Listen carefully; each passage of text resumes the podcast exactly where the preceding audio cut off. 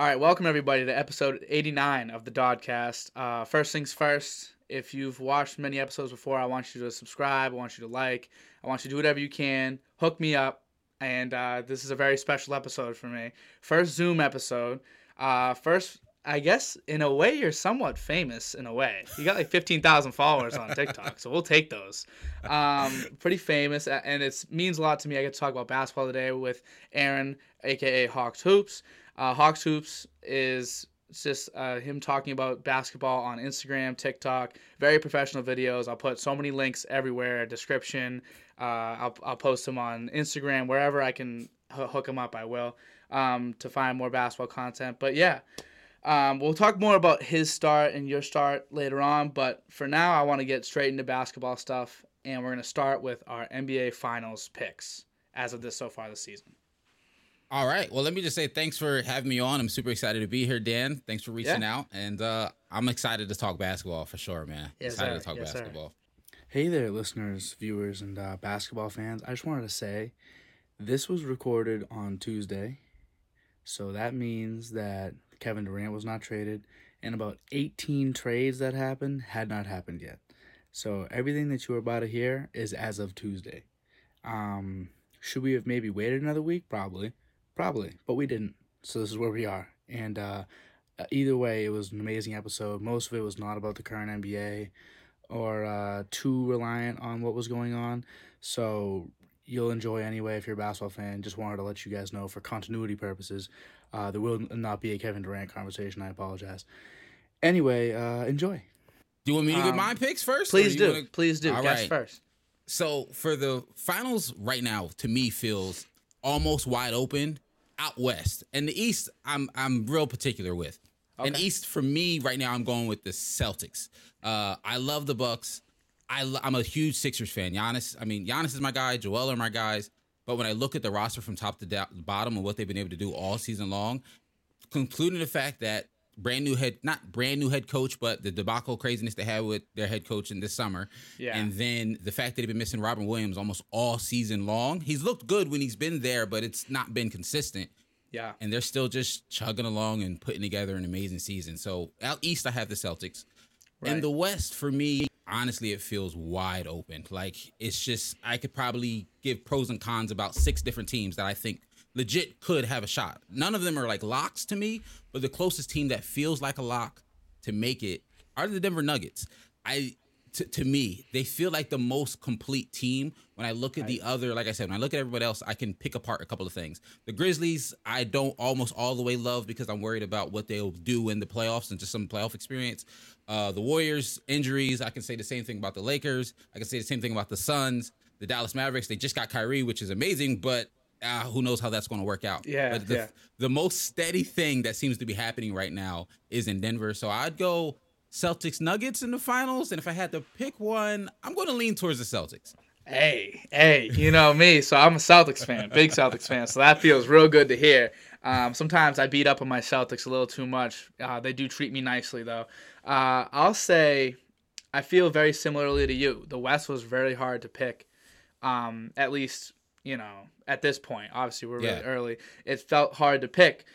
And the East is a similar story. It's a little hard to pick, but it's much more condensed. It's like there's probably three teams, especially with the Nets breaking up, probably three teams that like could really do it. Your Sixers, the Bucks, and then the Celtics. The Sixers, I'm a little, I don't know. Something's missing. Maybe it's just time. It could be that by the end of the season, they just everything meshes because like they've had really good stretches. Like recently, they've been really good. So who knows? But for now, I think I'm going with the Bucks in the finals. I like that pick. I think Giannis is our like generational player, and I think people are kind of forgetting that sometimes because Jokic's like advanced metrics are just off the charts. It's like, it almost doesn't make sense. And then Luka is just so like fascinating to watch. But I do think Giannis is the guy in the league at this point. Arguably, and then out west, Giannis is I have them playing the Warriors as of right now. Gotcha, nice. I have a bit of an issue in my head. Maybe it's a mental block. Unless I see a team do it, I have a hard time picking them. Now, obviously, that's going to get me burnt because, you know, new teams have to come around and make it. But I just feel like the Warriors last year was the same type of story. Like, there was some injuries. They were not good. Everyone thought they were, like, bad. And then once the playoffs came around, just it's hard. They're hard to beat in the playoffs. I do think the low seed's going to hurt them and might knock them out to a team like the Nuggets or the Grizzlies. And then it's really just, like, who the fuck could win? But, yeah, because it's just so random. But I'm going to go with the Bucks and Warriors. And then I did make a secondary pick because I didn't love the confidence. Celtics Clippers was my secondary pick. Ooh, I like that. I want to love the Clippers so bad. It's funny. Me and my friends were just talking about them last week, and they were like, oh, how do you feel about the Clippers? And I want to love them so bad. Paul George is one of my favorite players. I've loved him since his Indiana days where he was still wearing the number 24, like before he switched to 13. I love PG. But one of them is going to be injured come playoffs. One of them is going to be injured come playoffs. Facts. Honestly, if you ain't like PG when Danny Granger was better, then just you're not a real PG fan. Exactly. If you wasn't rocking PG when Danny was still there, you're not a PG fan. Facts. So I love PG too. I think he is the smoothest game in the league. Yes. Maybe. He'll be good for a conversation we're going to have later about basketball players versus hoopers, but we'll get to that. I think the only reason why I say the Clippers is because when Kawhi is healthy, I looked it up. I think it was on StatMuse. I don't know if you've ever heard of that. Awesome website. Little glitchy, but awesome because it, you know, it's like AI answers your questions. They're 21-10 with Kawhi. Yeah. And, you know, that's not including just with Kawhi and Paul George. That's just when Kawhi plays. And I saw the way Kawhi played against my Celtics. And when they beat us a little earlier in the year, and I was just like, is he just like waiting? Is this just the year? Is he just waiting? It could be because, like to your point, when Kawhi is playing, like it's unstoppable. Like it's beautiful basketball to watch. And seriously, there are times when I think, well, maybe Kawhi's doing what he did in Toronto because it worked there. He didn't play that much that season. He didn't play any back-to-backs. I want to say he played like 60 something out of the 82 games. Yeah, he missed 18 games, I believe. Yeah. And then he has one of the best playoff runs we've ever seen and looks absolutely phenomenal, unstoppable. So it's not impossible. Yeah. Especially in a wide open. This is why this is my secondary pick. Because I think if the Warriors do get knocked by one of those younger teams, those other teams, I think the Clippers with Kawhi healthy have like the thing to push them past these other teams that might handle the Warriors for them. Warriors might just like, you know, the mileage, whatever, they might just not make it. But if they don't, I think the Clippers have a really good chance. Maybe I'm just being like stuck in like 5 years ago. But I really do think that like they're the best. They're the teams that have I've seen it before. You know, I've seen Kawhi make it. I've seen Steph make it. And that's just where it comes down to. And I think Wiggins being healthy more, like he missed a bunch of games. Mm-hmm. And I fucking love that kid. I'm so happy that he found like a way to break in because, like, nothing feels worse than like a number one pick that don't live up to the expectations. Yeah. Calling him Maple Jordan, like that's not fair. That's not fair. And so I'm really happy to see him find a place to be. And when he's healthy, Steph's healthy, Klay's playing better this year than last year. Klay's playing amazing right now. Yeah. I don't know. I feel like they have a chance. And obviously we're talking like this. What if the Mavericks are just like, you know, world enders for all we know? It could be. I'm so excited to see them play. I want to say we might see them. I know we're recording like earlier in the week, but we might see them sometime this week. I want to say Kyrie might play Friday or Saturday. I think that the whole like holding up the trade deadline and everything works in our favor because now instead of them debuting on Wednesday, it'll be more close to this date. So gives us a little more flexibility to at least project without seeming like we're too far behind.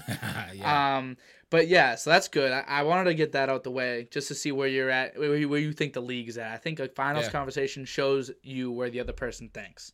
And it seems like we think pretty similarly, honestly. Now, the next question I've been meaning to ask, this is an interesting one. Of non-All-Stars, so non-All-Star players. If you need me to pull up a pool, I can find it, whatever. I got it. Oh, you are? Oh, he's prepared. Yeah. All-Stars that weren't people who weren't All-Stars this season, correct? Correct. Perfect. Correct. Okay. Non-All-Stars this season make your starting five. Yeah. All right. So I have a weird starting five, and some of it is a little. One guy is just a guy who I love, and honestly, I don't think he would make an All-Star team anyway. The other four are people who I have legit gripes about, and I think they were snubs. Okay. Yeah. So I'm starting with De'Aaron Fox as my point.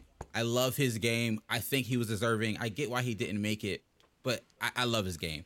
James Harden, you could say it's a homer pick. He's not the James Harden that he was in Houston by any means, but he's still one of the best playmakers in the league, giving you 20 points, also really solid efficiency. Totally. Pascal Siakam, I'm going to put him at my three. I know he's not a traditional three, but I love his game. And he can play the three. I mean, the Raptors put him everywhere. He'll play the three, the four, the five. He'll play the one. He's hitting like 6 assists a year this game. This year. It's crazy. And it's funny because I'll even admit that I'll say about midway through last season, year when he got his All-NBA nod, that I feel like my eyes like were awoken to who the player of Pascal Siakam is. Before that, I was watching Raptors games. I know he was solid, but I admittedly fell into the meme of he just spams spin moves and gets to the basket. But after I took some time to actually watch him and see what he could do, I was like, oh, Pascal is nice. I love his game. My four, this is a weird pick. I don't think he'd be an all-star regardless, but I love what he's doing for this team. I got Aaron Gordon at the four. I'm sure I probably could have came up with somebody better, but just I love the way he's been playing this year. I think when MPJ and Murray were out last year for the Nuggets and they had to lean on Gordon so much to just try to just fill in wherever, and he's been able to do that for him. Sometimes he's their point of attack defender. Now, is he amazing and shutting guys down? Not necessarily, but he's doing a solid job at it. Yeah. He can knock down an open jumper from time to time. He cuts off of Jokic very well. He just does a lot of really, really good things. And I'm thinking, if I'm making a starting five, I might as well get a guy in there who can do a little bit of everything. Yeah, and then definitely. And then at the five, I have Anthony Davis. For me, if AD wasn't injured this season, I think he'd be in both Defensive Player of the Year and MVP conversations, because that's the type of conversations I was having around him before he went down with injury. Totally, dude. I agree with a lot of that, and I would talk more about it, but I'm just gonna say my list because it'll allow me to talk about it because it's so similar. Point guard De'Aaron Fox. I don't even fully understand why he's not in there. Like, I think that if you're the arguably second best player, he's definitely second best player, but arguably best player on the 3 seed out west. Yeah. It's tough West. It's like they're the 3 seed. They're not the Kings of old. Like, this is the 3 seeded team, and you know, like, with all the turnaround, I think that you need to put some stake in that, in the fact that they were able to turn things around. That's important to me. So I love De'Aaron Fox. I hope that he don't hang his head about it, because he deserves to be an all-star. Yeah. Harden as well. I think the world of Harden. Always have. I think people obviously have their things to say about stat padding, or he's selfish, or whatever they want to say. He's overweight. I never fell for any of it. I was like, he's one of the most gifted players I've ever seen. He studies the rule book. He studies the game. We know this. This is work ethic there all the time, arguably. But he's incredible at basketball.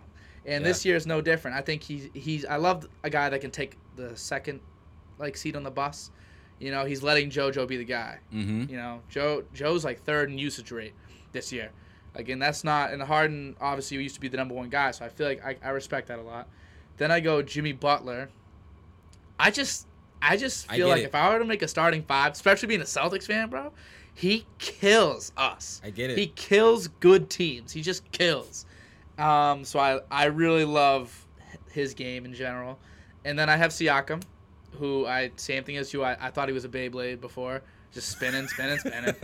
But no, he's a good player, especially with the passing this year. I'm very happy to see him take a step up, significantly. And then Davis. But if I weren't going to put Davis, I put an alternate. And I was thinking, again, kind of like your Aaron Gordon, I got Alperen Şengün. I like that pick. I love Alpy, bro. And especially with this team, you need someone that can distribute as a big. You know, you got all types of passers up in here. Why not just get a guy that you can put on the high post? Yeah. And just work. He works. I like that pick a lot. Alpy's my guy. Shout out Walker Kessler too. I love that rookie, bro. I think that he'll be a great interior defender for 10 years. I thought about Walker Kessler, but he's just not there yet. Simply. Yeah. But, those were my guys for sure. But speaking about Davis and the DPOY conversation brings us right into the next question. Halfway through the year, the too early awards So what? Gotcha. Let's start with the MVP. Obviously, we'll do all your picks first. All right. So MVP, I'm going with the homer pick. I'm going with my guy Joel Embiid. He was the runner-up the last 2 years in a row. He's leading the league in scoring once again. Everything he does, and you can say it's because I watch the Sixers on a night-to-night basis. I do my best to watch as many Sixers games as possible. The drastic difference when he's on the floor versus when he's off the floor, it's like night and day. Completely different teams. Yeah, I know Harden's still there and he can still play me for others, but the team just functions so differently when he's on the court. On both ends, he's doing it. He's my MVP. My defensive player of the year. Actually, you know what I'm thinking? You want to do yours? I think we should go one by one so then I can talk to you about the Jokic one. Now that I'm thinking about it, because I don't want to lose it, because I feel like that's kind of what happened with the All-Stars. But let's say this. MVP for Jokic. I got Jokic for MVP. I would have had Joe last year is the problem. But he didn't win it last year. So it's like I've just taken on a year-by-year basis. I don't do voter fatigue for me. It's just my pick, you know. It's just the way it is. I wish that JoJo had won it last year for this exact reason. It's just like you can't – I don't know. I feel like they should have been thinking about something like this because you can't just keep giving it to this kid over Joe when Joe's having such great seasons. Yeah, I get that. So that's just one thing. And I do agree with you entirely on the how differently they play because it's a negative. It's always – everything gets worse without Joe. Yeah. We lose a lead. Like, it's bad. You take Jokic out sometimes, it helps. Because the pick and roll, like, it hurts a little bit to have him play. He can't switch. He can't do some things. So some things do get better. Obviously, Jokic is still my MVP pick. But I'm just saying, Joel Embiid is better, hands down, across the board at everything.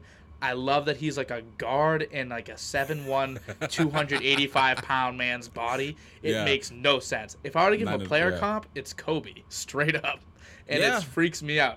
The high post work? So it's crazy. Hilarious. You mentioned you comparing him to Kobe. Like I said, I'm a Sixers fan. I follow way too many Sixers accounts on Twitter. Sometime last summer, one of the accounts I follow put like a compilation video together of like JoJo doing post work and like turning into a fade, and it's like fades into Kobe doing the same move. I was like, this is perfect. This is perfect. It's crazy. It's like the post work specifically, high post work. Yeah. Obviously, once you get inside, it's like complete different ball game height wise. But I swear to God, the way he like works in that triple threat, it's a thing of beauty. Always been my favorite players or guys that can work like that. Okay, on to, I think, Defensive Player of the Year is what we're going to do next. So we'll do that.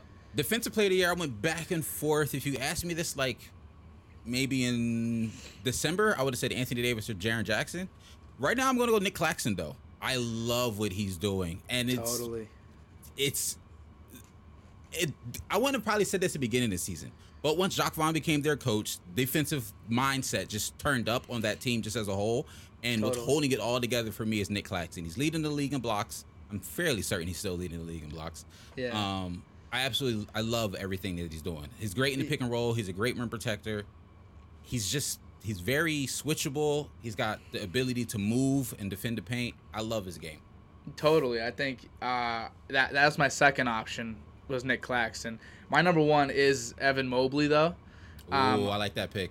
Because he is the same-ish thing. I just liked having the best defensive player on the best defensive team type of thing. And I think they allow the least amount of points per game. Obviously, their pace has something to do with that. But I just feel like when I watch him play defense and just his lateral quickness for his size, his length, maybe it's just because I'm so used to – I grade guys defensively based on what I'm seeing more than the stats. That's why, because Marcus Smart's my guy. Like, he's never going to have a better statistical season than Gobert, but Marcus Smart, to me, is a better defender. So that's kind of how I feel about Mobley as well. Not that his stats aren't there, but it's not like he's leading the league like Claxton is or all that. But if you want to go by stats for Defensive Player of the Year, then Jokic would end up being your DPOY, and no one wants that to happen. So we're going to stay away from the stats too much. That's very true. I think he's leading in defensive box plus minus by like a whole point or something like that. He's like at 4, and the next are at like 3. It makes God. Like it's crazy. So I got Evan Mobley though. I like that pick. I feel like he's not someone who I've seen get a lot of love for that award this season. So I like that pick. Yeah, me neither. So I thought like, you know, maybe I'll get the conversation started. Who knows? Yeah. You know, who knows? Start the narrative. All right, on to sixth man. Six man, I'm going with your guy Malcolm Brogdon. I love what he's doing for the Celtics this season. There's some other guys off the bench that are putting up better numbers, but what he's doing that's contributing to winning basketball games on both ends of the court. Like there are times where I'm watching like Malcolm Brogdon really does just fit well and does what they need him to do at all times. I love Malcolm Brogdon for you guys. And when y'all picked him up, I was like, oh, that's going to be a great pick. I was like, he'll probably come off the bench. There's going to be some times where he finishes some games because that just works out, and he might close out a couple of games for them. And he was my pick going into the year, and he's still my pick. Wow. It's a good pick then, because I have the same guy. I've been watching it all year. Only issue is if Marcus keeps getting hurt and he keeps starting some games, that's the only issue. But otherwise, I think that I think sometimes a sixth man of the year needs to start like 10 to 15 games so that they can boost their numbers and you can see what they look like with the starters. That's just what I think. But once you get into the 25 game mark, it's tough. Hard for me to pick you to really be a sixth man. If that were the case, I think I'd go with Russell Westbrook. Honestly, just because I like Russ, I feel bad for Russ, and he's had a good season a decent season off the bench. And no one else is going to go put up, 15, 7-7 off the bench? Yeah. What the hell? It's just crazy how fast the stats accumulate for that kid. So Russ was definitely my second pick. Yeah, my backup pick as well. How about most improved? Most improved, very similar to what I just said about Pascal Siakam, a guy who I was sleeping on. I was sleeping on Lauri Markkanen, and Lauri Markkanen is my most improved player. I think part of it is because of where he was, his situation with the Bulls, where team he got drafted to, situation with the Cavs last year. He just wasn't given the opportunity to play like he's playing now. And I mean, call me a casual, but he's legit doing stuff I feel like I have not seen him do before in his career. The way he's playing, the confidence that he's playing with, the fact that the team just trusts him to be like, hey, Lauri, you got the ball, go to work. For me, he's hands down most improved player. Yeah, definitely. I feel like that's not even a question. Only other guy was Şengün. That's who I put. Yeah. He's not going to win it, though. But that's my guy. Sengun's my guy. But Lauri's definitely 100% going to win it. I don't think it's even a question. And it's because of what you said. It's he's just doing things that we have not seen. Could you have seen glimpses? If you're a Bulls fan, sure. If you were a Bulls fan, you definitely saw something. If you were a Cavs fan, you saw something. But, it never came to fruition. And with 90% of the guys in the league, it never does. You see flashes from every player across the league. So, in the end, it doesn't matter if, he had it in him. It's it's hard. Everyone has it in him. This opportunity for it to shine. I love the team. I love the way they're playing. I think it's so fun to see that ragtag group, be solid. Yeah. It's so funny to me. All guys are rejects. But, he's definitely 25 points a game, man. Yeah. Versus 14, it's a huge jump, a Siakam-esque jump for sure. Yeah, it's funny that you mentioned you see flashes, and not to get off tangent, but you see flashes in a bunch of different guys, and not every guy has that opportunity to see if that flash can turn into I can do this over 82 game season. Totally. And in some guys, we see them when they do get that opportunity, they can't. Because it's just a long season. They're okay, I can turn it on every now and then if my team needs me. If I'm number three, but if you're the number one guy and your team's looking to you every night, obviously that's why the number one guys are the number one guys for a reason, and that's why we appreciate their game. But it's cool to see it in a guy like Lauri, who, like you said, we saw the flashes and we didn't know if he could, and at least so far he's proven he can. Yeah, and you know what? Let's take on this tangent. I have two things to say about it. One, I'm gonna start with the part that I have to say. I feel like Lauri, so this is my issue with guys like Lauri now. So I have a bit of something I haven't figured out in my head yet. So he's averaging 25 points a game now as the number one option. But now I feel as though Lauri might be you can't have him on your team at this point. Because where he is at his best is as your best player. And as your best player, you're never going to win a championship. Very true. So it's where do you perform your best, and then in that role can you fit a championship contender? It's a twofold question. So there's guys like Trae Young. I don't think they're ever going to win a championship with him being your best player. I disagree. But I don't think that he'd be maybe he would actually, but I don't know how good of a second best player he'd be. That's why I respect Harden so much, because he was such a good first player. Your best player, and they almost did win a championship with him, and I think they could have if the dice roll is a little different. But now he's right. But now he's also your second best player, and he's doing a good job of that too. So I can respect that. It's just it's hard though. That's something I've been working on. What is a guy with that in mind? What's a guy that you wish got their shot? You know? Ooh, that's tough. A guy who I wish got their shot. I'm gonna say. It's funny.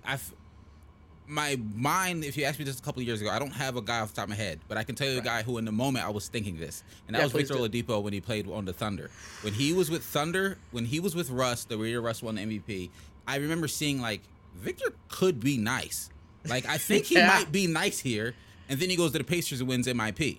So currently right now, I don't know who that guy is, but, like, I think throughout my time watching basketball, I've seen some of these guys get those opportunities, and it's cool to me because Victor was one of those guys for me. I'm bringing it all for a full circle now for me. I was saying this all last year about Alperen Şengün. I was like, I watched like 2 minutes of him play, 2 minutes, and I was like, what the fuck? Like, what is going on with this kid? He's got some, like, it's like those weird things. Like, some guys just hold the ball different. I don't know how to put it. Maybe it's just me being, like, old. That's the old school in me. But, like, man, like, I was watching the passes he was making. I was like, damn. And then a guy right now, Peyton Pritchard. I want to see what would it look like if you just gave him 35 minutes and 20 shots. Like, what would that look like?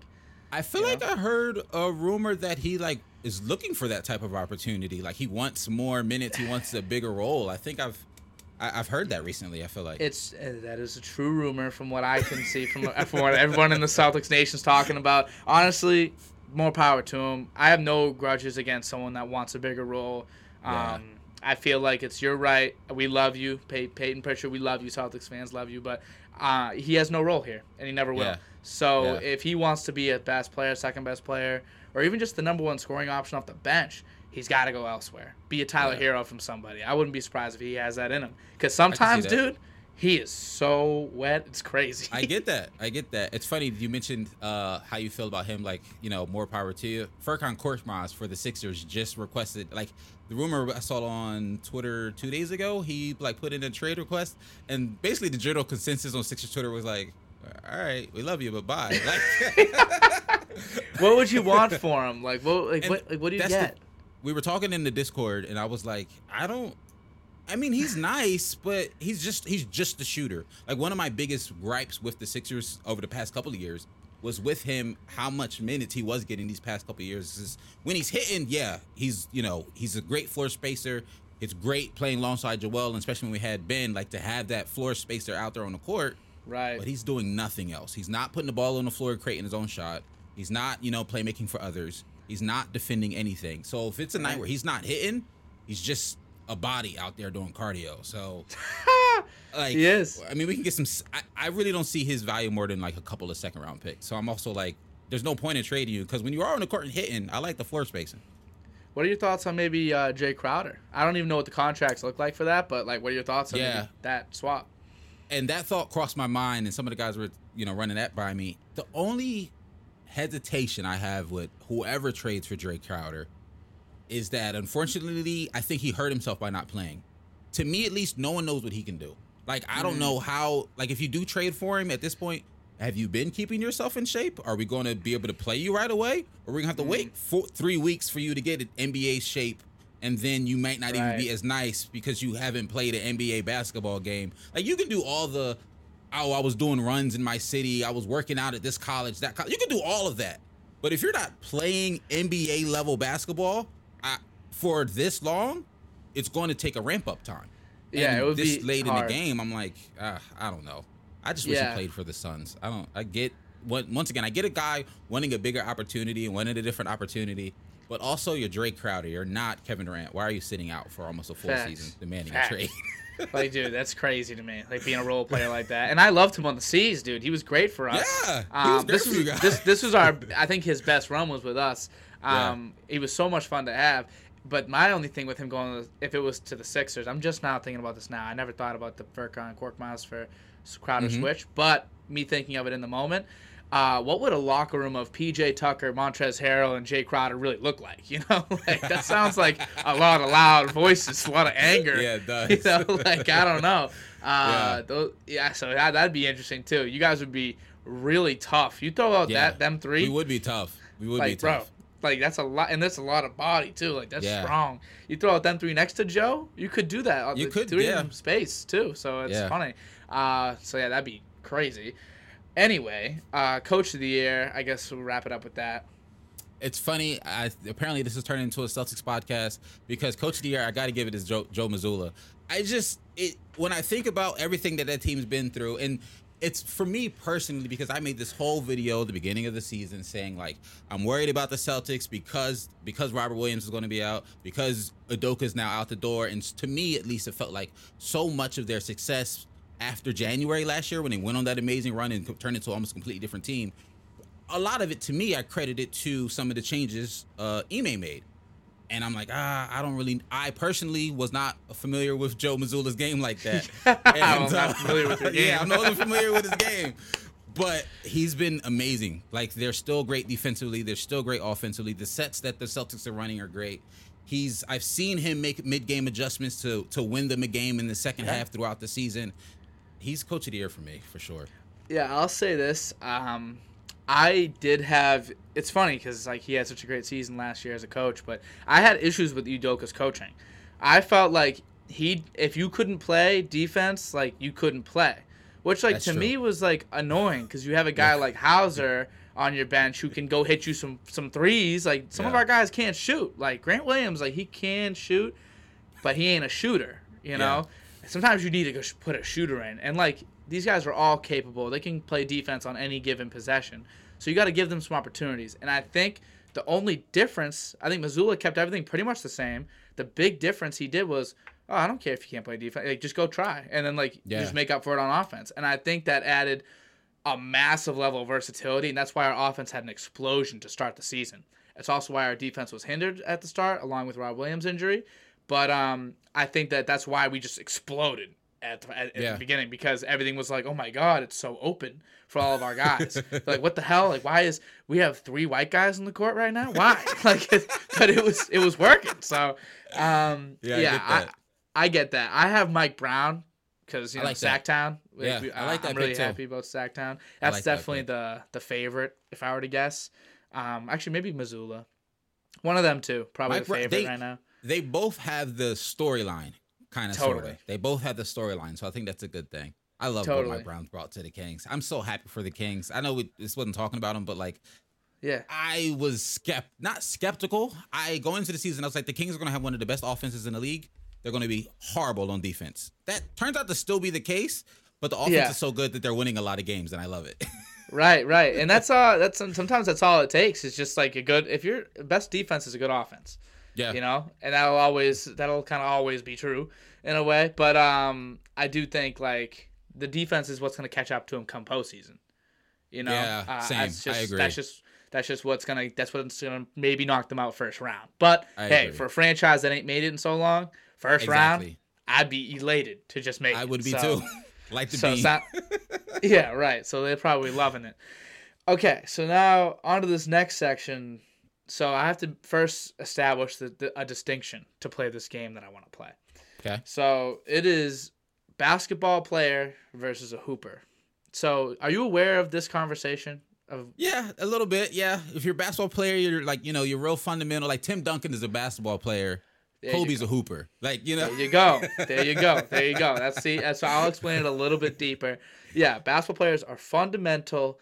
They are good at a thing. Typically they are good at defense more than offense. They're more of a grind guy. They are definitely trying, you know, like you can see from the way they're playing that they're trying, whereas a hooper is just a bucket. Like they just go out there and just like they just know how to produce, and and it just looks smooth, it looks like visually appealing, and they're none is better than the other. You know, true. That's why I use Tim and Kobe, both two all-time greats. Like, arguably, you could put them basically neck and neck, Tim and Kobe, but just completely different way. Tim Duncan was a great example. I was trying to think of a lot of like greats that were basketball players. I love Tim Duncan, the game. So like he was the first when I saw this, like, oh, Tim Duncan all day. Yeah, Timmy D's a really good one for this. So my examples for current day, just to give everyone an idea, if you're watching ball today, PJ Tucker is a basketball player. Like he is a basketball player. You know, he will do the things, but like it's really hard for him, but he's doing it. A hooper is Jordan Clarkson, Jordan Poole. Those two guys. Those are hoopers. They are hooping. And that is if you can't figure that out, then you need to click off the video. Yeah. Like that keep is ahead the difference. A couple seconds. Like yeah, right. So I'm gonna give you 12 names. I don't know how long this is gonna take. If it don't take long, then it don't. Like who cares? If we want to go into these names, if you like some of these guys, we can talk about them too. Whatever. I'm just gonna give you 12 names, and all you gotta say is if they're a basketball player or a hooper. If they're a hooper. And then why? Okay, so the first name, Jalen Brunson. Jalen Brunson is a hooper. His game is smooth. I love him a lot. The way he blew up in the Mavs for the playoffs last year and what he's doing for the Knicks is amazing. He's definitely a hooper. I was going to say 2 years ago, if you asked me that while he was in college, I guess, because I did watch him at Villanova for some reason. Usually I'm not a huge college hoops guy, but I did watch him at Villanova for whatever reason. I would have said at the time, oh, this guy's a basketball player because it was very, like, rigid, like, maybe because the college guys are very, they're overcoached a lot of ways. But it was, like, a rigid, like, get the ball over half, run the offense, pass, cut. Like, it was very, like, fundamental. Nowadays, dude, especially after last year, he has transformed into a hooper, which is rare. I would even agree with you even further in saying that, for me, even up until, like, maybe a month before playoffs, he was a basketball player. He became a hooper to me in the playoffs. It was literally playoff time. It was, like, all of a sudden, like, he was, like, running and, like, ISOs. I was like, what the hell? I haven't seen this effort. Kind of like one of those things we were saying earlier. Like, some guys who see flashes, I didn't even see a flash of that. I didn't know he had that in him. I thought my whole life, I was like, all right, backup point guard. Great backup point guard. Yep. Maybe he starts 3 seasons with a good team, but that's this is going to be one of the league's best backup point guards. No, sir. He's better than that. He's a hooper. He's a hooper. Good one. All right, Jimmy Butler. I think people are going to hate me for this. I'm going to say basketball player. As weird as it sounds, I love Jimmy, and he's a legit superstar when he wants to be in the playoffs, but what he's, like, based his game off of throughout his career, just, like, that grind, that nose to the grindstone of just creating his whole offensive bag, if you will. He's a basketball player to me. A really good one, but not a hooper. He's a basketball player. Yeah, I completely agree. I think that, and I think he'd love to hear this. I think he'd love to be known as a basketball player and not a hooper because he likes to know that he grinded to get everything he got. Yeah. Every point, every basket, it just seems like the most labored thing. Like, the game winner he hit against the Celtics, couple months ago, he literally ran in a circle under the basket, came all the way back out, and then took a fade in, like, 2 guys' face. And it looks like he literally just forces the ball in. There's not a second while it's in the air where I'm like, that's wet. Like, it always is just barely hitting. Yeah. And I respect his game. He's awesome. Obviously, I was talking about him earlier, but totally basketball player. I put him on here. I have my, like, things written down for what I think each of these guys are. And so far, 2 for 2, we're in agreement. All right, let's see. So this is the next one. Bojan Bogdanovic. All right. Call me casual. I always get them confused. Is Bojan the one that's on the Pistons right now? Or Pistons, yeah. Well, the names are basically the same, so I get That's why I always get them confused. It is. Yeah, it's literally Bogdan and Bojan. Like, are we serious? But yeah, Pistons. It's going to sound weird. I'm going to call him a hooper. Yes. His game is really, really smooth, especially this what I'm seeing right now in Detroit. I feel like he's been able to just obviously not playing alongside the Donovan Mitchell. Cade is down, so they're just like, hey, Bojan, do something for us. Honestly, I'm low-key waiting for him to get traded, but to me, he's a hooper. Me too. Yeah, I'd love to see him get traded. Hopefully, by the time this video is released, he is traded to a place that could use him. But yeah, Bojan Bogdanovic, I have him as a hooper. I seen him hit some shots. I'm like, okay, like that's hooper shit. That ain't like just like that wasn't a traditional drawn up play. Yeah. He didn't force it in. He didn't wait and watch it go in. Homie's shooting him, and he's jogging back already. Yeah. I'm like, oh, okay, so he's a hooper for sure.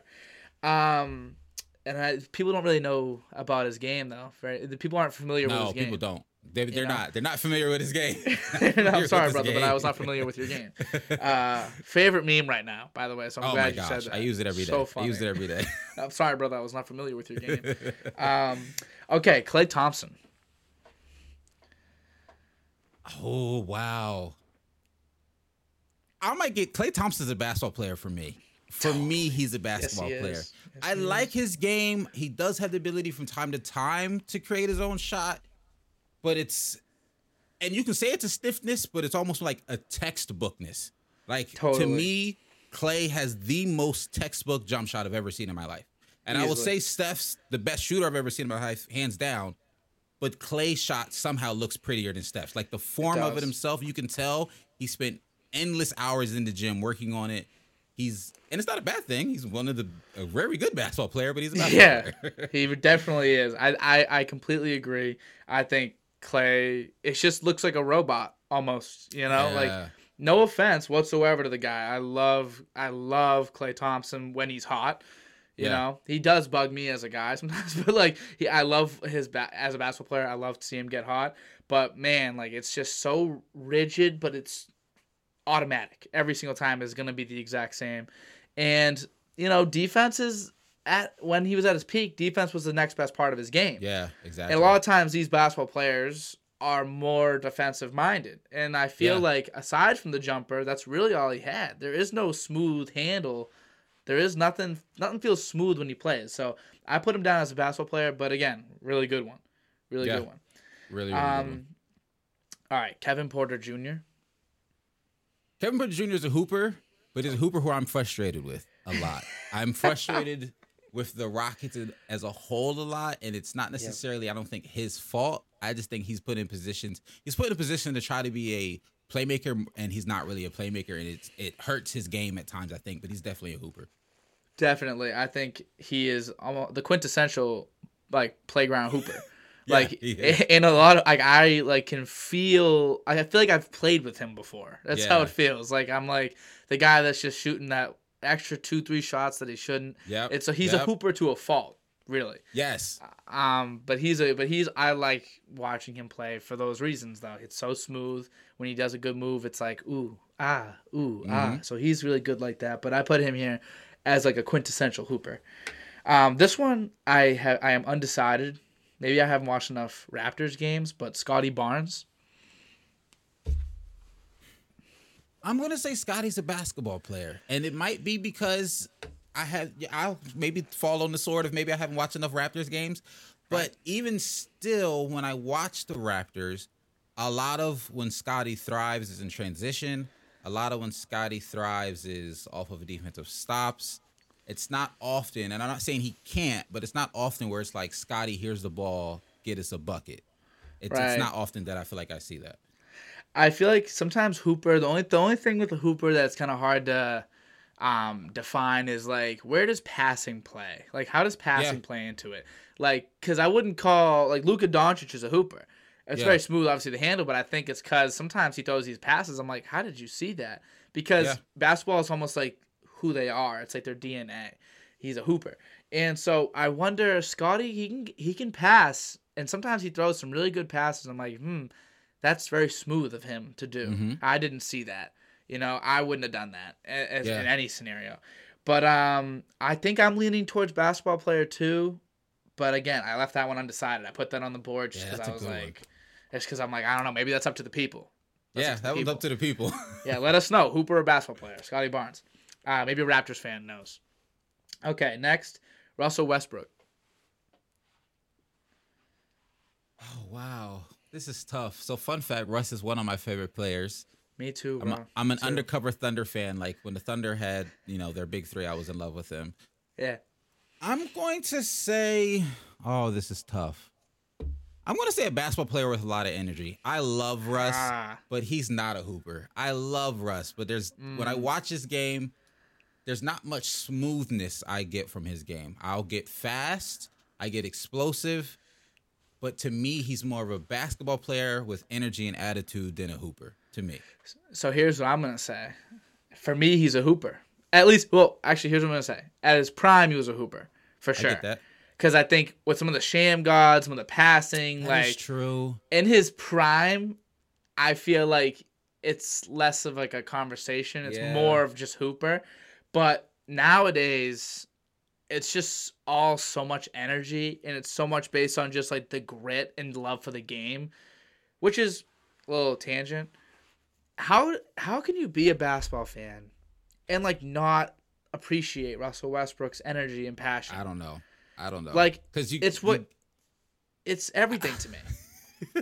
NBA fans there's two folds of NBA fans, to me at least. There's the NBA fans who, shout out to Kenny Beachum, his Enjoy Basketball brand, but there's guys who literally just enjoy basketball and just like, I'm going to watch it. I'm going to have a good time. I can go to a middle school girls' gym and find something enjoyable to watch. Like, I just like watching people play basketball. But then there's like this other silo of fans who might love the NBA just as genuinely as the first silo, but they're like, love to nitpick things and they just love that. And I think Russ gets a lot of critics from that, fan base. I definitely get that for sure.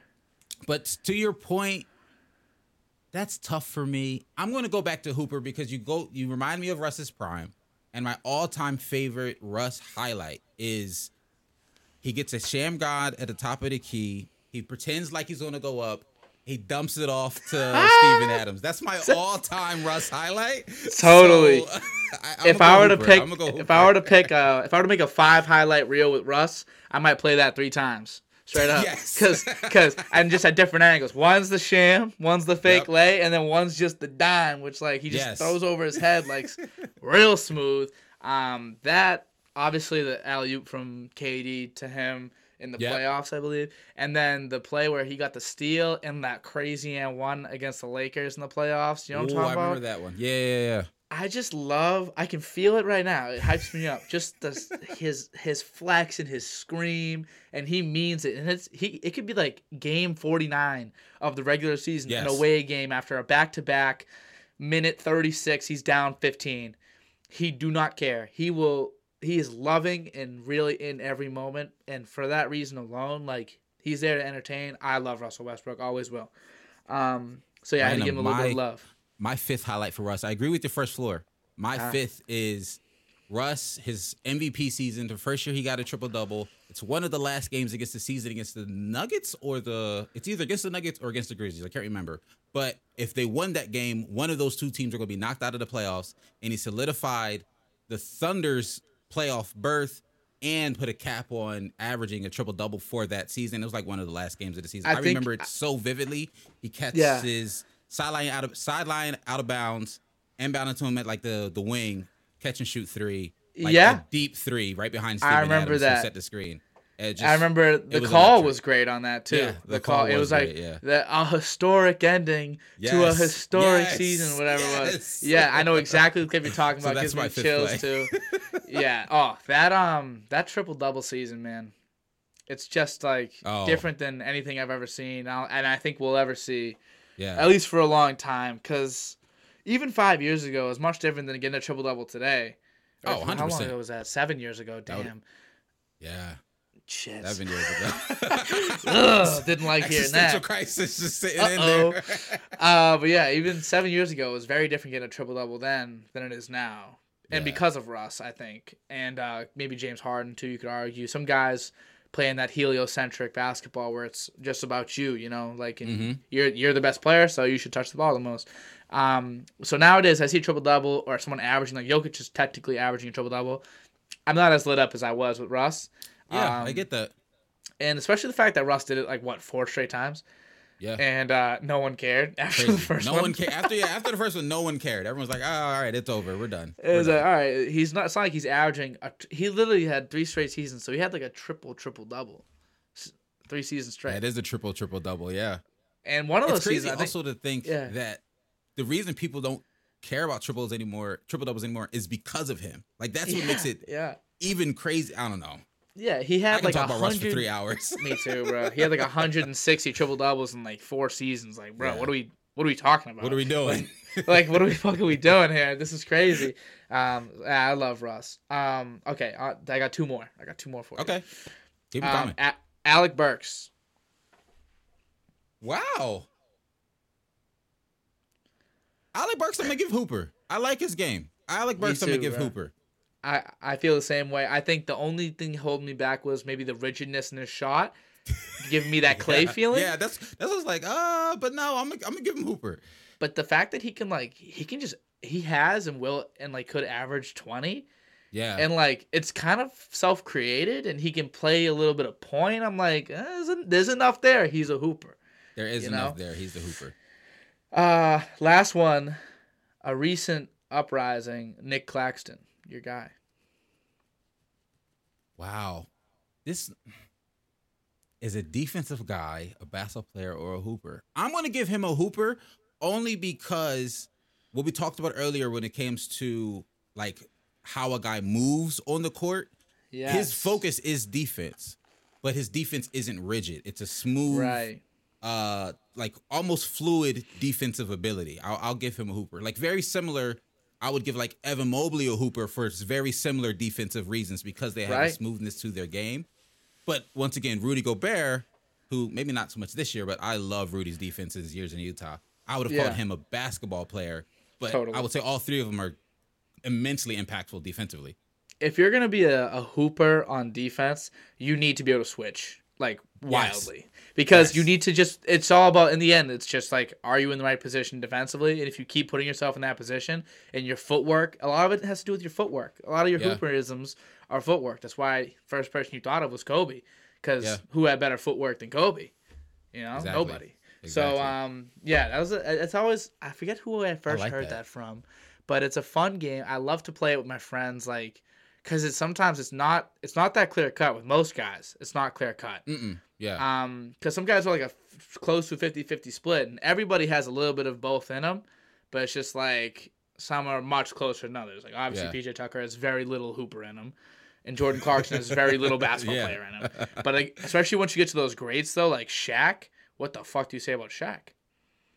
I would call maybe Shaq a hooper. It's funny I have another comparison that falls right into this. That's almost like a perfect balance almost. When I think of the Clippers, I think of a hooper and a basketball player. To me, as great as he is, I'm calling Kawhi a basketball player. Say it. I love Kawhi's game. He's absolutely amazing. Mid-range assassin, one of the best defenders in the league when healthy. He's a basketball player to me. Paul George is the hooper. Now, if you ask me who's the better player, I'm going to tell you Kawhi is the better player. Yeah, yeah. So hooper versus basketball player doesn't make you better or worse, but it's just such a perfect balance of hooper and basketball player on that team to me. Yeah, and I'll say this. There's probably more basketball players than hoopers out there, at least for sure. Because, basketball players, in the end, you're better at a role, whereas the only role for a hooper, if you're not the elite of the elite, is to be a scorer. And there's only about 3-4 scorers per team, so it's hard to be a hooper and a backup role player. That's why I got Peyton Pritchard. Me and you are sitting here oh, it'd be cool to see him get an opportunity because in the end he's a hooper, and unless he is allowed to hoop, he ain't as useful as a guy like Grant Williams, who is a basketball player, but you can put him in a role. So it's they serve their own purposes. There's been some great basketball players, some great hoopers. Not knock somebody else. Hooper, obviously, you'd rather be a hooper. Facts. When, if you just went up to the park, I want to be a hooper, not a basketball player. Yeah, but personally, I'm a basketball player. Oh, I'm 100% a basketball player. I am not a hooper. I am a fundamental basketball player. It comes with this, though. Hey, it comes with this. You got to know. You know your sport. If someone calls you a basketball player, it's all right, I know what I'm doing, at least. Yeah. I was not gifted like some of these other people. Oh, no, I cannot dunk, but... Man, I can think. So that's always a good distinction too. All right, last full basketball question. Obviously, tangents allowed and everything. This one is very open to interpretation. It was about rule changes. Actually, am I onto that right now? Am I onto that right now? Am I skipping ahead a question? Question mark? Oh, you have the greatest versus best. Do you want to do that one? You know what? Yeah, we'll do that. We'll do that. How long have we been going for? Do you have any ideas? It's been an hour. I got, I I think 40 minutes, 40 minutes? Okay, cool. That's perfect. That's great. This is going exactly as I envisioned. And I was about to let you know, I don't know how long you want your podcast to be, but I'm honestly not pressed for time. So however long you want to go, just keep on going. All I like to do is just not cut people off. If that means it goes an hour, if that means it goes an hour 45, usually it's between there. I just don't want to cut anybody off. That's kind of my thing. Time. All my favorite podcasts are about that time. So that's why I made mine that length. It so happens to be that way. But we'll start with the greatest versus best players. The only reason why I didn't think of that is because I didn't write it down, because I thought this was something I could think more off the cuff.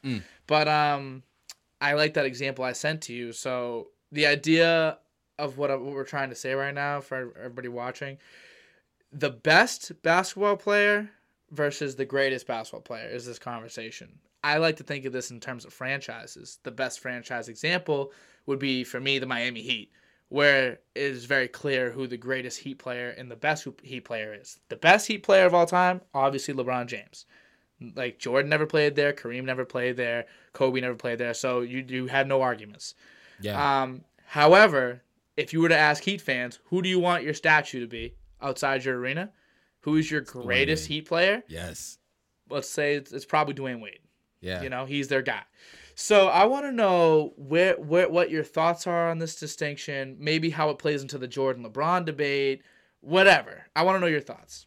So, one, I'm happy you asked that, where it plays in the Jordan-LeBron debate, because I'm not going to lie, this is where my mind went. And if we're being honest, I feel like I'm in the middle of almost a midlife crisis when it comes to my basketball fandom and the GOAT debate.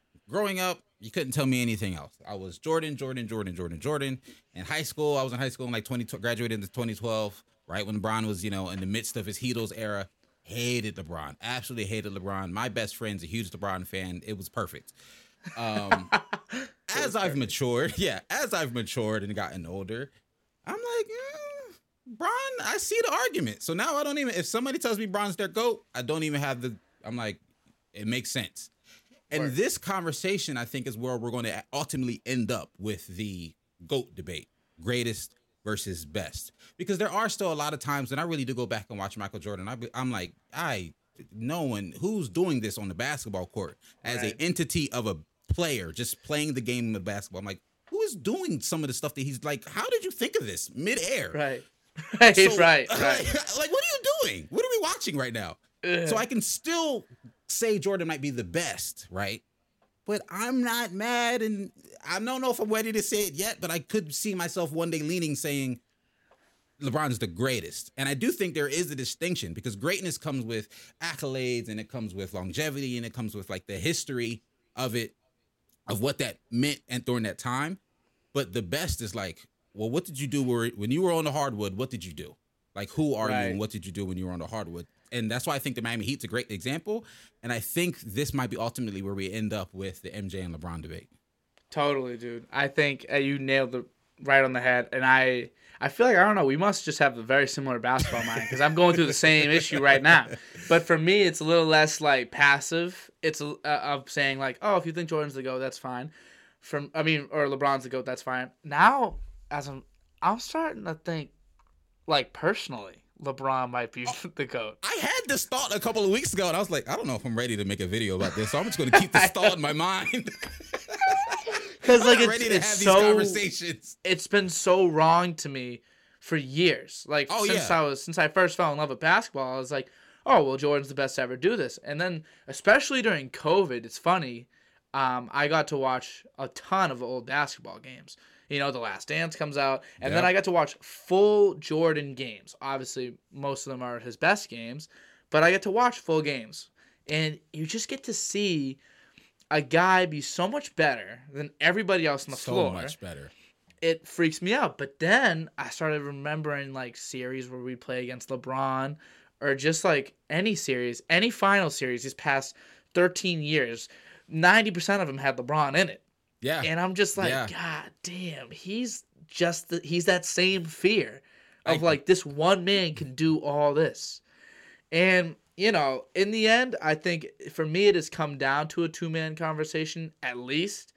I'm not one of those Kobe guys, sadly. I love Kobe so much. I love Kobe. I was never a Kobe guy either. I get it. But I'm a Celtics fan too, so he was killing me. I get that. He was killing me. I used to hate him. I love Kobe. I just never thought he was like GOAT debate type status. Yeah. I've always loved him. I just never thought he was like GOAT debate status. Biggest issue with Kobe was that he was so similar to Jordan, but he just wasn't Jordan. Yeah. So it's just like, that's the only issue. It's sad, but that's the only issue. Because if he played like LeBron, and he ended up with 5 rings, and it went the same way, I think he is in the GOAT debate. It's so clear that Jordan and him have a little bit of a gap, and it's just in the same categories. I get that. It's what makes it clear. This is why the Jordan-LeBron debate's been so hard to have even 5 years ago. Because they're different. So, But now it's just he's so good. To where those people that were invalid, because it was invalid to say he was the GOAT more than 6 years ago, like it was invalid. Yeah. But now, 100%, now they're all getting they're all getting validity now because now he actually is, and has been for so long, been that guy. And man, it's really been a problem in my head. It's been a real full issue. Circle question. Yeah. Because I'm thinking about this. We're talking about MJ. We're talking about Bron, and I'm visualizing watching both of these guys in my head. Is Bron a hooper or a basketball player? Because we have these conversations. People say all the time, Bron doesn't really have a bag. He's not hezzy tween, cross, you know. He's not. He's going to get to the basket at will for sure. Of course he can, you know. And he is more of a mind player in a lot of ways. He moves somewhat rigid. You ever see him play like really hard defense? Really hard, and it looks like remember in the All-Star game a couple years ago, the really good one, when Kawhi was like trying to take the lap shot, he was going back and forth, and LeBron was moving kind of like this, and like if for that reason and that reason alone, I might have to say he's a basketball player. I thought basketball player when I asked the question. I thought basketball player. Hold on. We just solved the GOAT debate. LeBron is the greatest basketball player of all time, and Jordan is the greatest hooper of all time. We just solved the GOAT debate. Yep. We just solved the GOAT debate with a stupid question, my basketball versus hooper question, because that's what they are. That's the difference. Yeah, because I'm like, Jordan's obviously a hooper, but I'm like, I think LeBron's a basketball player. He is, and that's why it's so hard to give him GOAT stat, especially some of these older guys that saw Jordan. It's like it just looked different. He's just a hooper. It just looks smooth and legit. Whereas LeBron's just like running in there and like just just dunking on people. Like Giannis will one day have this issue. That's why Tim Duncan doesn't rank as high. It's hard to rank a basketball player like up because it just doesn't look as clean. Mm-hmm. But and I think maybe that's why me and you are having our revelations as we watch more LeBron, because as he's gotten further on in his career. With the more post game, a little bit more of like a deep 3-point bag, like he's starting to have more hooperisms. Yeah. So we are willing to concede sometimes. It's an interesting conversation. But LeBron is a basketball player for sure. He is. LeBron is a basketball player. That's so funny. They're one of the greatest. That after this. Yeah. So everyone has to know. Yeah. Right. You tweet that out. Everyone's like, Park, what are you talking about? Obviously. Like, what do you mean by this? And you're like, you'll see. You know. You'll see if you know you know. But yeah, that's interesting. That's a really good one. So how about for your franchise? We'll do both of our franchises. Mm-hmm. Who is your best player, and then who is your greatest? Maybe they're the same too. That's very possible. So greatest Sixer, I think I gotta go MJ. Dr. J. Like I feel Dr. like I have to go Julius Erving. It goes way back. That's also the last time he won the title. Right. He has accolades, so. You know, like he's a legend to the city. He's a legend to the franchise. Excellent question. I was just at the Sixer Stadium a couple weeks ago. I don't know if Dr. J has a statue in Philly. If he doesn't, he definitely deserves one. If he doesn't, they got to get going on that. Yeah, I can't remember if he doesn't. I have to look it up after this. I'm going to say best. Call it recency bias. I'm going Joel Embiid. I was going to say. I'm going Joel Embiid. I thought AI for a little bit. But, pound for pound, sure, AI. Yeah. But just a straight-up comparison, I'm going on Joel as our best player. Yeah, where does AI rank? Like, obviously he'd be third best, I probably assume. Yeah. But, like, where does he fall in Sixers culture? especially if like Joel wins a championship with this team. You know, like if you guys win the next 5 years, where does he? Because then he's like the little brother to Joe and Dr. J. You know, AI because of his impact, or I guess I'll say, and how much he embraced Philly's just culture. And how much of an impact he had on just the culture of basketball. Like, he was a hooper's hooper. That he will always be able to be just in the hearts of Sixers fans. Like, when AI shows up to a game, the arena goes crazy showing him love. When AI shows up to any event in Philly, he's always getting love shown to him. And he always shows love back to the city. So as long, honestly, if Joel wins in some crazy world 5 championships, and we're having GOAT debate conversations, and Joel Embiid's in the conversation, AI will always be brought up when you bring up Philly basketball. He will always. Do you think there's Philly fans out there that would say AI is the greatest Sixer over Dr. J, or 100%. Probably not? 100% they would. My brain thought about love it. Him. I thought about it. Like, honestly, I thought about it for him. I was like, is AI? But I'm like, no, it's got to be Dr. J. But that's how much we love AI. That's how. Yeah. Because also we realize, like, him being this small guard, putting on this amazing show of this small guard that a lot of Philly people like maybe like, oh, I can see myself in him. It's very, very, not exactly, but very similar to how much this generation loves Steph Curry. Of like this small guard who is taking the league by storm, putting this team on his back. We go to the finals. We win a game over the Lakers. Like, Sixers fans to this day, just off that one game we won against those Lakers, you can't tell us we didn't win that chip. You can't tell us we didn't win for real, dude. It's one game, you know. But hey, that one game over that team, winning that one game over that team, like that solidified everybody else up until that point. They beat everybody else up until that point. They literally did. They didn't. That was literally the only game they lost. That was their only loss that playoff run. Yeah. Hey, so you can't tell Sixers AI fans otherwise. Yeah, bro, you can't tell Sixers fans otherwise. They love AI. Yeah. So I was wondering. I almost thought not like that was like locked in, but I thought you were gonna say AI. But Dr. J, obviously. You know, and that might be that guy. So my stepdad's a huge Dr. J fan, so that might be some of him trickling down, because he was like, oh, as a kid, oh, watch these Dr. J highlights, He was like, oh, I saw Dr. J as a kid. It's like he poured so much like Dr. J love into me that like Dr. J's on my wall. Like, Dr. J's my guy. Like, oh, I see. Yo, Dr. J, like to that generation was their AI. You know, like, he was a real cool dude that just like, you know, made basketball cool, really. Yeah. Like, and that's a lot of times that's all it takes. Like, Jordan was cool as hell, you know, and like these guys are just cool. Yeah. Another issue with LeBron, I don't know how many guys are like, damn, LeBron's so like, he's funny and he's fun and he's like a good dad and he's like nice, stuff like that. But he's like very so charitable dad at this point. Like, he's like. Like, I see clips of Bron, I was like, oh, you are a father, sir. Like, that is you are, I know you say dad jokes at the dinner table. Like, totally, you are a father. Like, you know, whereas, like, Jordan was, like, a fierce, like, scary competitor. AI was, like, scary. Like, Kobe, scary. Even, but Dr. J was just, like, smooth as hell. Like, Walt Frazier, guys that, like, changed the culture. They're just cool, you know? Whereas, even, like, a guy like Larry Bird. Like, Larry Bird was cold as hell. Like, you know, he was real cold. Larry Bird was cold. And he was a white dude doing it, at, like, you know, and then, like, and everyone was like, "Who the hell is this guy?" But it's just the way it is, and I wonder if that also goes into against LeBron. Interesting, very interesting. Okay, on to my last basketball question. What is a rule change that you would want to see? And if you don't have any, or like aren't thinking of any, I have 3 to float out there as well. Gotcha. I got one. So this one. A little bit of recency bias. We all saw, everyone was talking about it these last couple of weeks when Jason Tatum fouls LeBron James and that game goes into overtime. The Lakers end up losing, right? I was not necessarily that invested in the game. I thought it was a great game. But one of the things that I was watching it with my wife, and she was like, well, why didn't they challenge it? And I explained, it's like, oh, well, since it was a non-call, the coaches can't challenge, yada, yada. And then I was thinking of this and I was like, I wonder if I wish coaches would be able to do a challenge for a non-call. And they'd have to make some sort of stipulations of when you could do it, this, that, and the third. I don't know exactly what that would look like.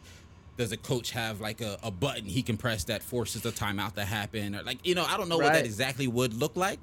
So I wrote down a challenge on a non-call. Or when you do challenge and it's successful, you get that challenge back, similar to like the NFL. Definitely. I think that's the that should be like next that's year. A no-brainer. Like that's a no-brainer one. Yeah, I love that idea. You got to think about it a lot, and I don't know if it would really work in practice. But yeah. The second one's a no-brainer.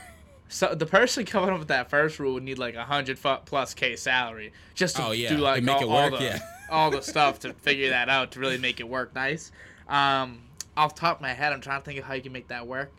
I don't know. I really don't know. That is like the ideal. That's how ideas are created. You know, like you come up with the ideal scenario, and then we try to make it work as best we can. And then, you know, version A comes out. Then we find issues, version B, version C. Next thing you know, boop, you have an iPhone or like whatever, you know. That's just what happens. No, but seriously, exactly. So I think you definitely need to keep saying that. Like in general, maybe make a video on it one day. Just stuff like, we need this to be possible. Keep this dialogue open. Someone will figure it out, you know? Yeah. But, yeah, definitely the calls are tough. It's tough to be an official. That's the other thing. It's impossible to be an official. Me and my boys were talking the other day. I was like, there's no way I could be an NBA ref. There's absolutely no way. Because I know all the rules. Doesn't matter. You have. Yeah, exactly. I know all the rules, but I don't think. I think just how we say basketball players are like super high in terms of like hand-eye coordination, reaction speed, stuff like that. I think NBA refs and just professional refs in general are just slightly below that because you have to be able to perceive stuff just as fast as these players moving to see those nuances. You have to be an elite athlete yourself almost to be a ref. Like, it's crazy. I see umpires in baseball. When they call out or safe at first base, I'm looking at it like it'll be like, boom. Yes. And they always get first base specifically. They always get it right. Yeah. And I'm like, how the fuck? It makes no sense to me. I've always noticed that as a kid. I was like, how do they? Because I look at it, you're seeing it on TV, and it's hard to tell. Yeah, on TV, but, I couldn't see it, and I don't notice until they slow it down a bajillion times. Yeah, they slow it down. I'm like, all right, they were right, whatever. I give them no props when they're right. Zero props. But, like, if they mess up, I think a rule change, maybe to just add a little bit of integrity to it. Make the refs meet the media for 10 minutes after the game. No fining them. They don't make enough money to fine them. Yeah. I did see somebody say that on Twitter a couple weeks ago. I was like, geez, guys. Like, that's mean. They got kids, you know? Like, they got kids, and they only probably make, like, what, 100-something plus K? Yeah. Not only, but, like, what are you going to do? I get $2,500? Yeah. Like, that's weird.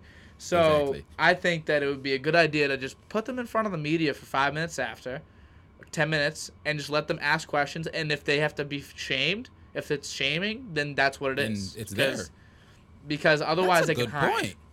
And then if they do hide, another issue is then the fans and the players are the ones that are going to take it out on them during the next game. Oh, 100%. 100%. And that's not good for them either. So you'd rather it be channeled through the media and at least, like, there's an answer and you're not just yelling at a wall. You see him at the next game and you're like, oh, say something you probably will regret. So that's an idea. That was one of my rule changes that I wrote down. Another one. That's good. That's a good one. And then this is the last one I'm going to say to you. I'm not even going to say the other ones because this is the only one that I've ever really put thought into. We know how a basketball court works dimensions-wise-ish. You know, like, you know it's the same size, whatever. Three-point line goes around, and then it's a straight line. Yep. What if it just went to the out of bounds? You got rid of the corner three, basically is what I'm saying. So, like, some YMCAs and stuff like that where you don't have... Yeah. So, my reason for saying that, or just have it go a straight line across the top. Like, just get rid of all... I think that would bring back the post. It would bring back the mid-range game. 100%, bring back the ISO game. And I think it keeps guys from P.J. Tucker from being useful. I have a gripe against PJ Tucker a little bit. I get it. Because he just sits in the corner and it's like he spaces out the defense so much. He's just as valuable as like some other guys, like really good shooters out there. Grant Williams has the same issue. I'm like, why are they this good at offense just because they can spread the floor? Like that bothers me. If you put it to 25 plus feet across, they're not shooting that. I promise you, and not at a good clip. So I feel like could back it up and just get rid of the corners, I think that would help a lot of the NBA's overspacing. I really do think that would help. I like that idea. I would like to see a couple of games like that. Total. That's the biggest thing with all the ones that I wrote. I would want to see how it would look. Yeah. Obviously, it's a massive change, But, like, I think the 4-point line seems gimmicky to me. Yeah, I've always felt that way, too. I've always like, what are we going to put, like a circle or a second line? I never... the circle, like the Globetrotters. You ever been to a Globetrotters? Yeah, exactly. Game? I was like, that's what I think of when I see it. Like, are we going to put a circle? Yeah. Or? It's pretty dope, low-key. Yeah. But, again, that's like the WWE of basketball. That's all it exactly. shows. So, like, exactly. We're going to make the show the game. But the 3-point line, like, that must have felt gimmicky. You know, at the time. Oh, I'm sure. At one point, yeah, I'm sure. I bet for the whole first, 10 years it was around, everyone was like, no one even uses that thing. Exactly. Now look at it. It's everything. Yeah. It's the entire game. Or what if you just made the court a little wider and made it the same distance all around? So that's, I think both of those are really, really good solutions. Because one of the things that keeps guys like P.J. Tucker in is their ability to hit that corner three. But like you just said, they're not good shooters from, the top of the arc. They can hit the corner three because it's the shortest three and it's the easiest three ball to hit. Yeah, and I feel like it would give more value to a guy like who's better. Like, I think Robert Williams, Nick Claxton, they're better than P.J. Tucker. Yeah. But sometimes you need to play, or Grant Williams, but sometimes you need to play P.J. or Grant just because they can step out 2 feet further. But when you get rid of a lot of the spacing, you only have room for maybe two shooters on the floor at one time because... You couldn't even line up five guys. Yeah, then you want Rob, you want Lob, you want Nick Claxton, you want a guy that can score in the ISO at the midi. I think that it would just add a lot. And, so it's something I've been thinking about a lot recently. And, again, probably to no avail because, who the fuck is going to put, the corner three ball? But they'll test it in the G League first. Yeah, right. The G League would be a good test for it too. There's a lot of talent down there in the G League. Yeah, I like. They test a lot of stuff. The 14-second shot clock off of offensive rebound that was tested in the G League first. Good idea too. Also, I think it helps speed up the game a little bit. Oh, I like it. It somewhat devalued the offensive rebound, which for me being I was an offense. That's what I did. It's funny. I'm 6 foot, and I played center. I was small. Are we ebony and ivory right now? I'm 6 feet tall, and I played center in high school. And I was on the court because I could rebound well. I was scrappy. I was a basketball player. We'll get into that, but yeah, we might totally. All right, yeah, okay. You know what? I'm looking in the mirror right now. Yeah, that's right. We ebony and ivory. Good. That's good. That'd be a good name of a podcast. Ebony and Ivory. All right. So then, topic number 3. We're gonna get on to kind of your journey into making content and basketball and everything. So first question, I think I get a little bit of I've had a little bit of insight on it, which is great because now I get to see the whole answer. But what made you fall in love with basketball? Who? What team? What moment? What was it? So It was funny when you wrote this question down. I was like, "Oh, I love these type of things. I like talking about myself. I'm selfish. What can you say?" But everyone does. So first, fun fact about me. That's why I say I'm a basketball player. First time I played basketball ever was freshman year in high school. Like first time I ever even attempted to pick up a ball, complete garbage, like trash, like dog water, complete garbage. But I gave it a shot. I loved it. Shout out to my coach. He gave me a shot and he worked with me. Right. So that freshman year. Have that basketball season. I'm like, all right, I like this thing called basketball. That summer after freshman year, I go to summer camp, just a week-long basketball camp. You stay there. It was great. Mom sent me, fell in love with it a little bit more. That sophomore season is where I, really got into it because at that point, I'm like, okay, I went to this camp. I loved it. I also now want to play, but I also want to watch. I just want to consume basketball. So that NBA season going into my sophomore year, that 2009-2010 season, I'm consuming so much basketball. We get NBA TV that year, so I'm watching NBA TV all the time. I come home from school and I'm reading David Aldridge articles on NBA.com. And to this, I made this TikTok. Probably I was scrolling for it to find it. Back in January of 2021, I want to say I made it. Talking about the game that I vividly remember is NBA is absolutely amazing. And it was January 1st in 2010, Kobe's game winner against the Kings. They were down 20 for most of that game. Kobe goes crazy in the fourth quarter.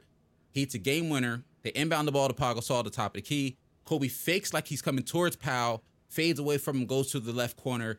Pau hits him, cashes for three, and he just stands there with his hands up like this. And I'm just me being a sophomore, I'm this is amazing. I absolutely love this. So continue to watch basketball. That happens in January. Come March Madness, my coach goes, hey, Hawk, they called me Hawk since high school. That's been like my name since forever.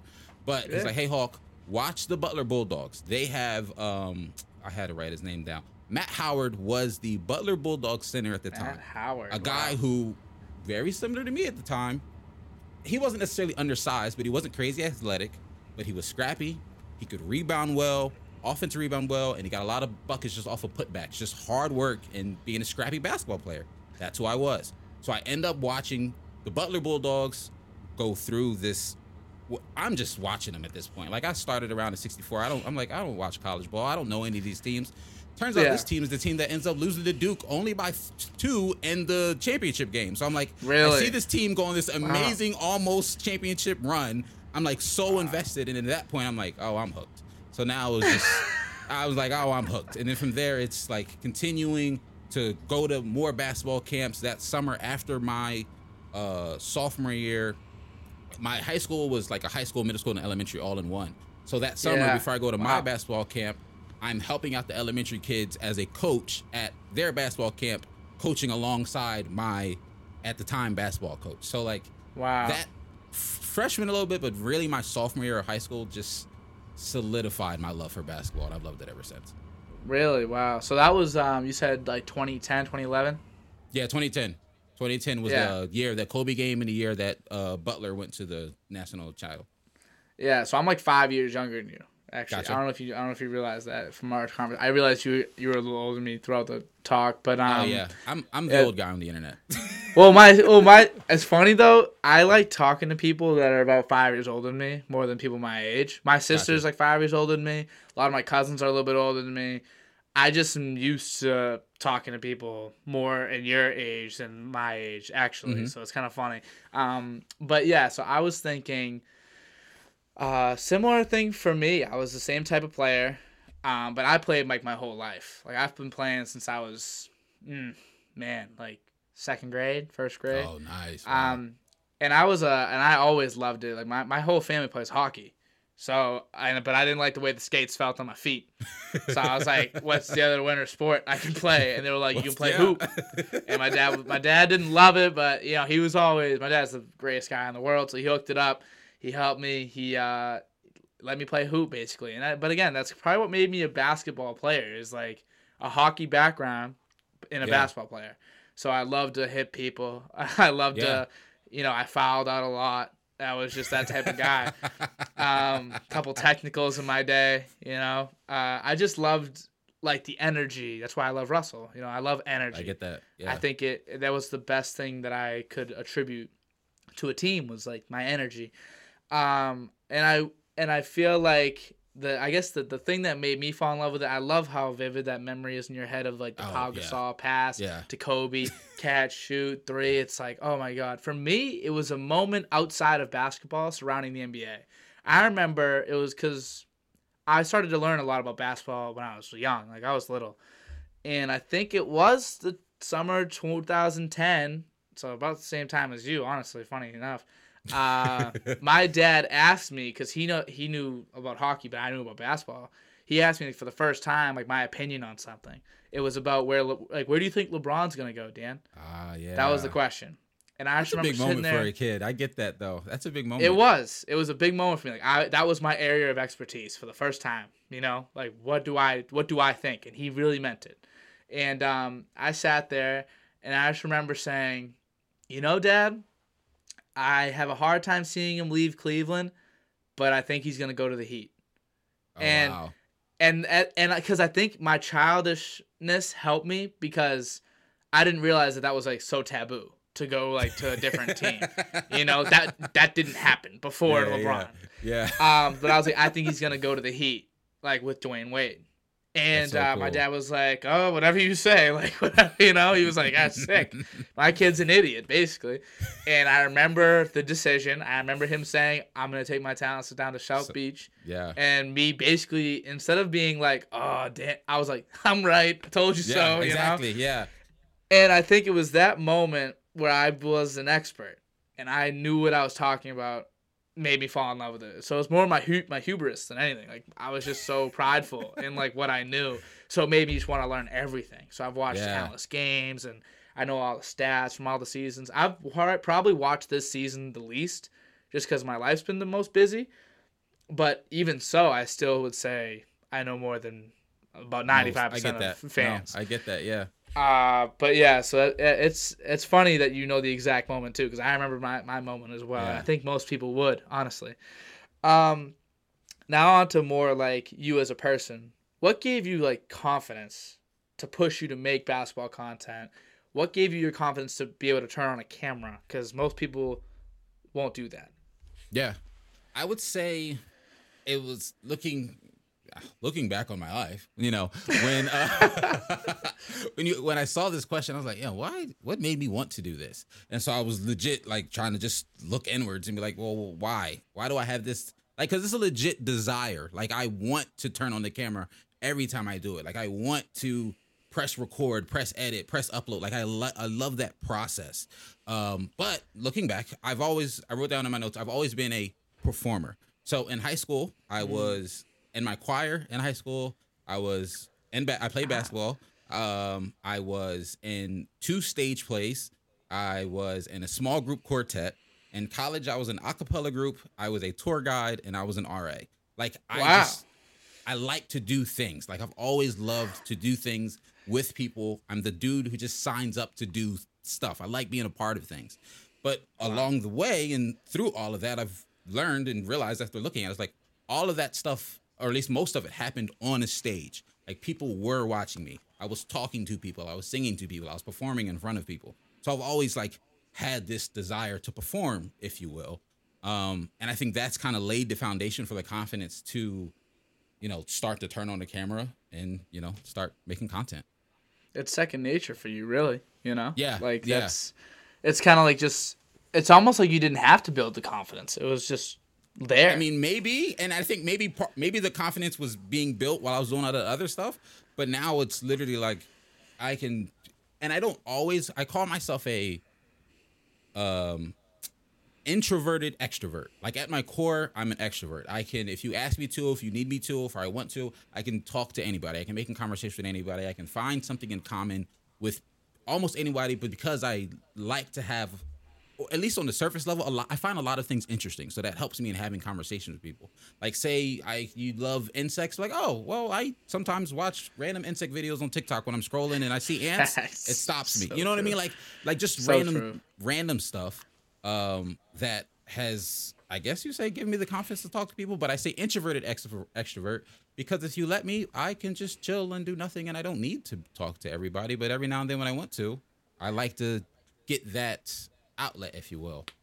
If my friends are watching this right now, they're gonna be like, wow, this guy is exactly like you, because maybe like 2 episodes ago about my podcast, I was talking about this exact type of thing. I said, well, because I know what let me gather my thoughts. The psychology class I took last semester, I'm almost done with school, by the way. School's almost over, so I'm almost out. But last semester I took a psych class, and they were describing the real definitions of introvert and extrovert. And an introvert gets their energy from their alone time, and extrovert gets their energy from people. I feel like I'm very social. I'm very good at talking to people. I'm very interested in what they're interested in. I think people with interests and projects and passions, I love to talk to them because it gives me like fire. Yes. So I guess in those ways I'm extroverted, but I could live the rest of my life by myself.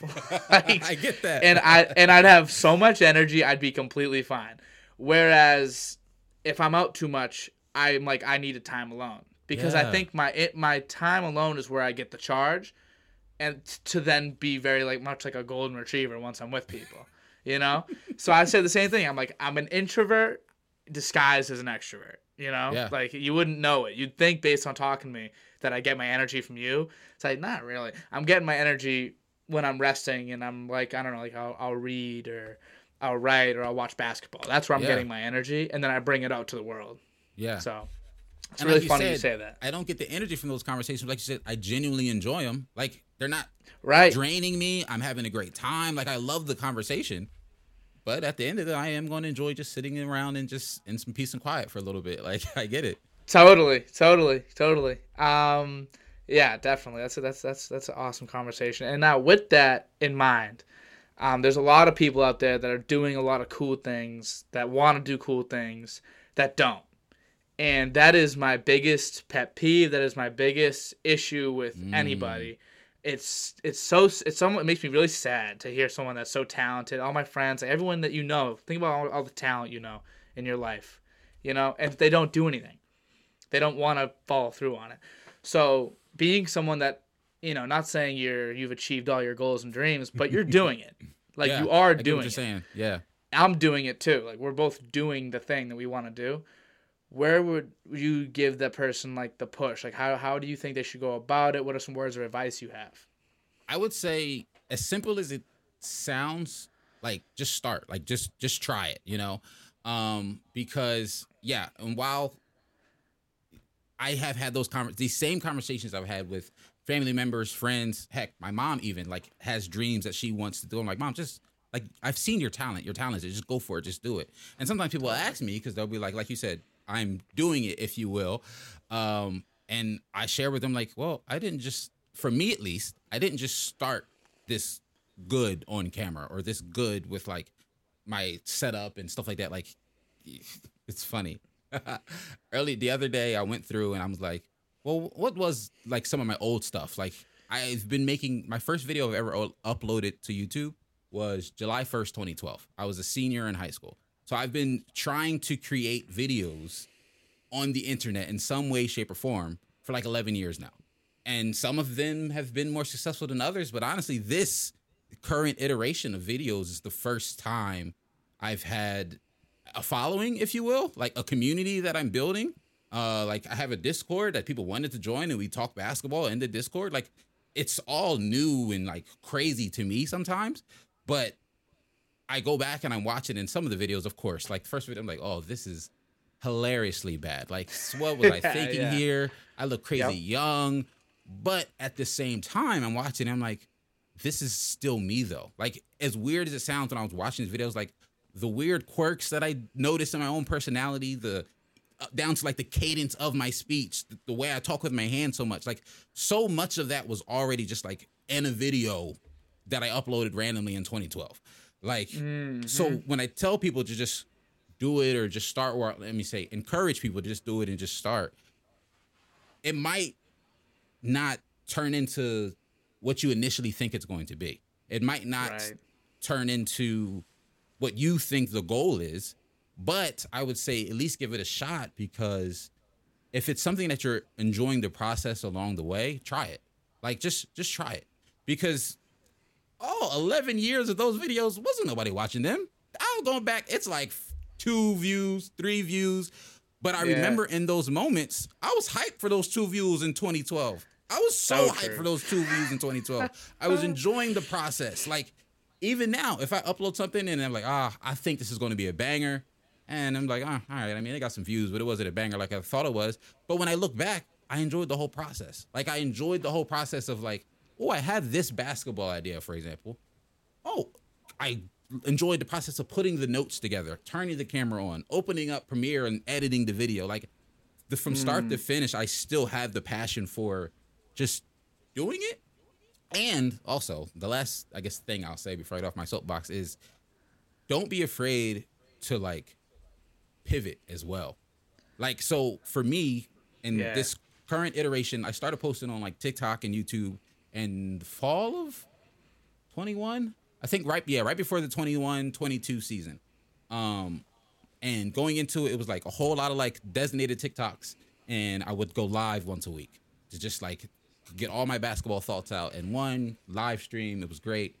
And it was super fun. It pushed me creatively and stuff. It was my first time ever like trying to put on a live show of like with segments and stuff and like interacting with the audience in the chat. Like it was great.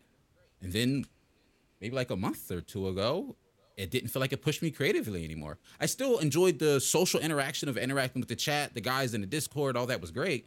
But it would be like a month and I was just like, I don't feel like streaming at all this month. Like I just wouldn't want to do it. And so I pivoted again to, it's not something I've done in a while, but just creating designated like 10, 15 minute thought piece videos of like, I have this thought about this player right now. Let me just make this video. something I don't normally do or haven't done in a while, but I found that I'm loving the process again. Like, I found that it's able to fuel this creative fire that I have in me, that I want to just do stuff. And I think that's, for whatever it is with a person, if like you have something you want to do, one, just try it. Two, know it might take forever to maybe turn into what you want it to do. But if you're not enjoying it at the time, that's okay. You can try something different. Because also, that's a great point.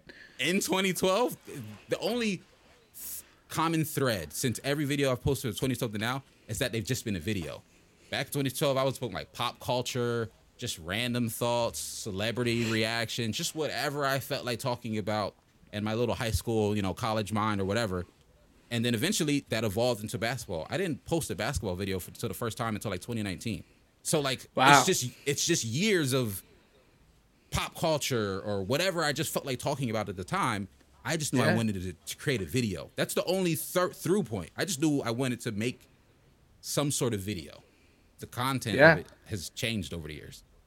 I'm listening to you more than I think anybody else will. It's good for me to hear because honestly, so I've done 89 of these, which is a lot. Yeah, when you said that, I was like, that is a lot. That's impressive. Yeah, like, it's a lot. That is a lot. Yeah, thank you. I just gave myself a pat on the back. It's good to see. It's a great like backlog of work. Yeah. It's a great like personal resume builder. Like I feel good about it because it's 89 different people. It's like it's been a different person every time.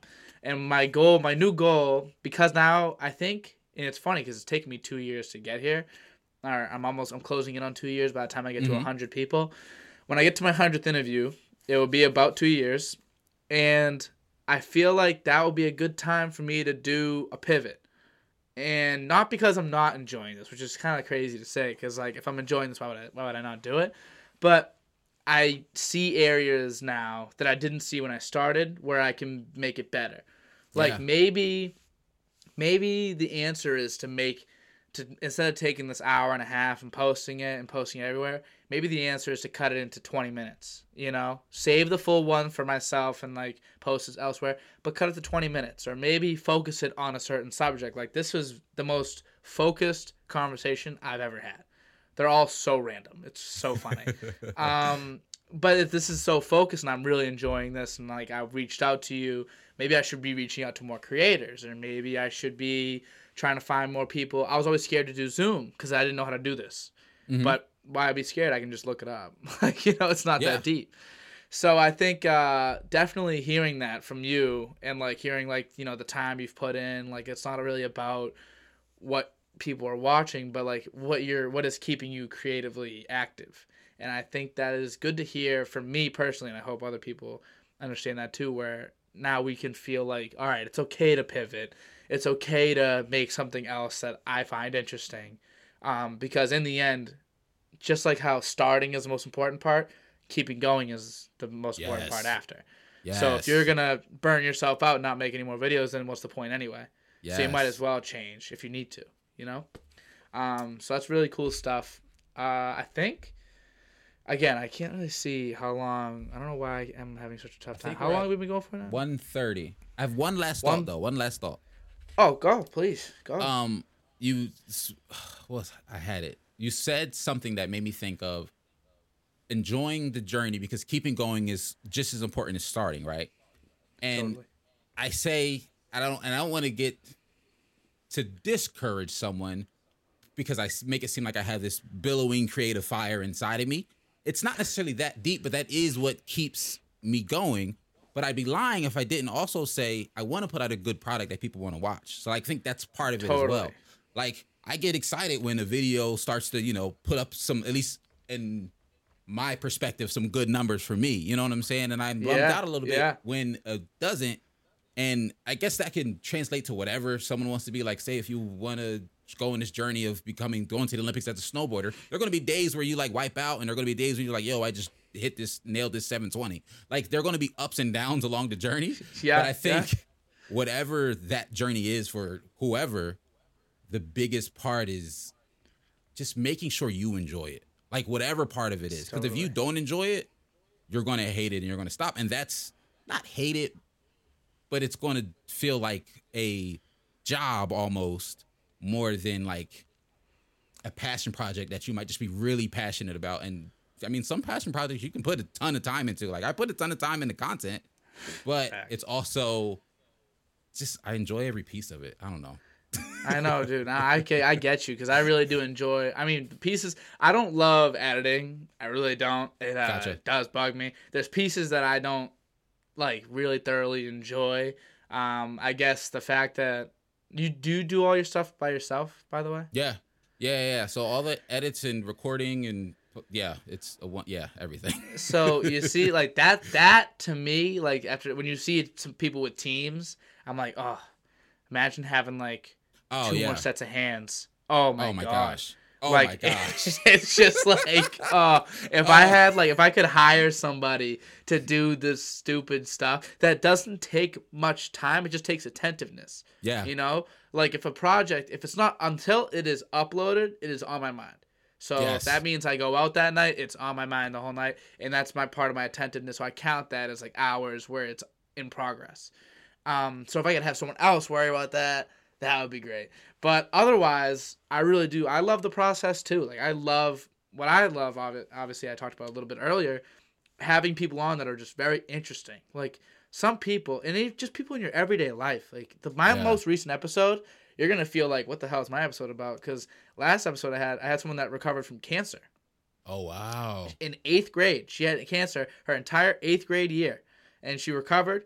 She made it back, and she's like one of my friends at school, and I like didn't know really. I didn't know the extent of it, and it's just like what an infinitely more amazing story than either you or I have. Yeah. You know, like it's seriously.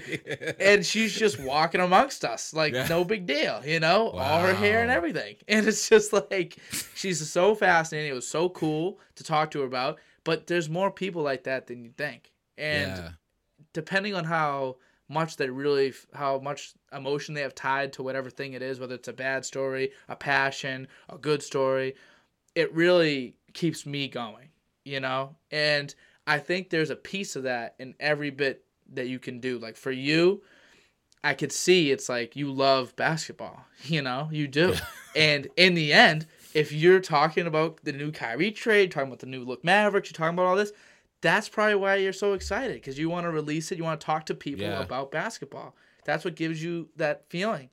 And I think if you find something that gives you that feeling and you're not capitalizing on it, you got issues. Like, you know, like you got to do it. I want to see your stuff. Like whoever you are out there that's not doing what you're supposed to be. I want to see what you have to make.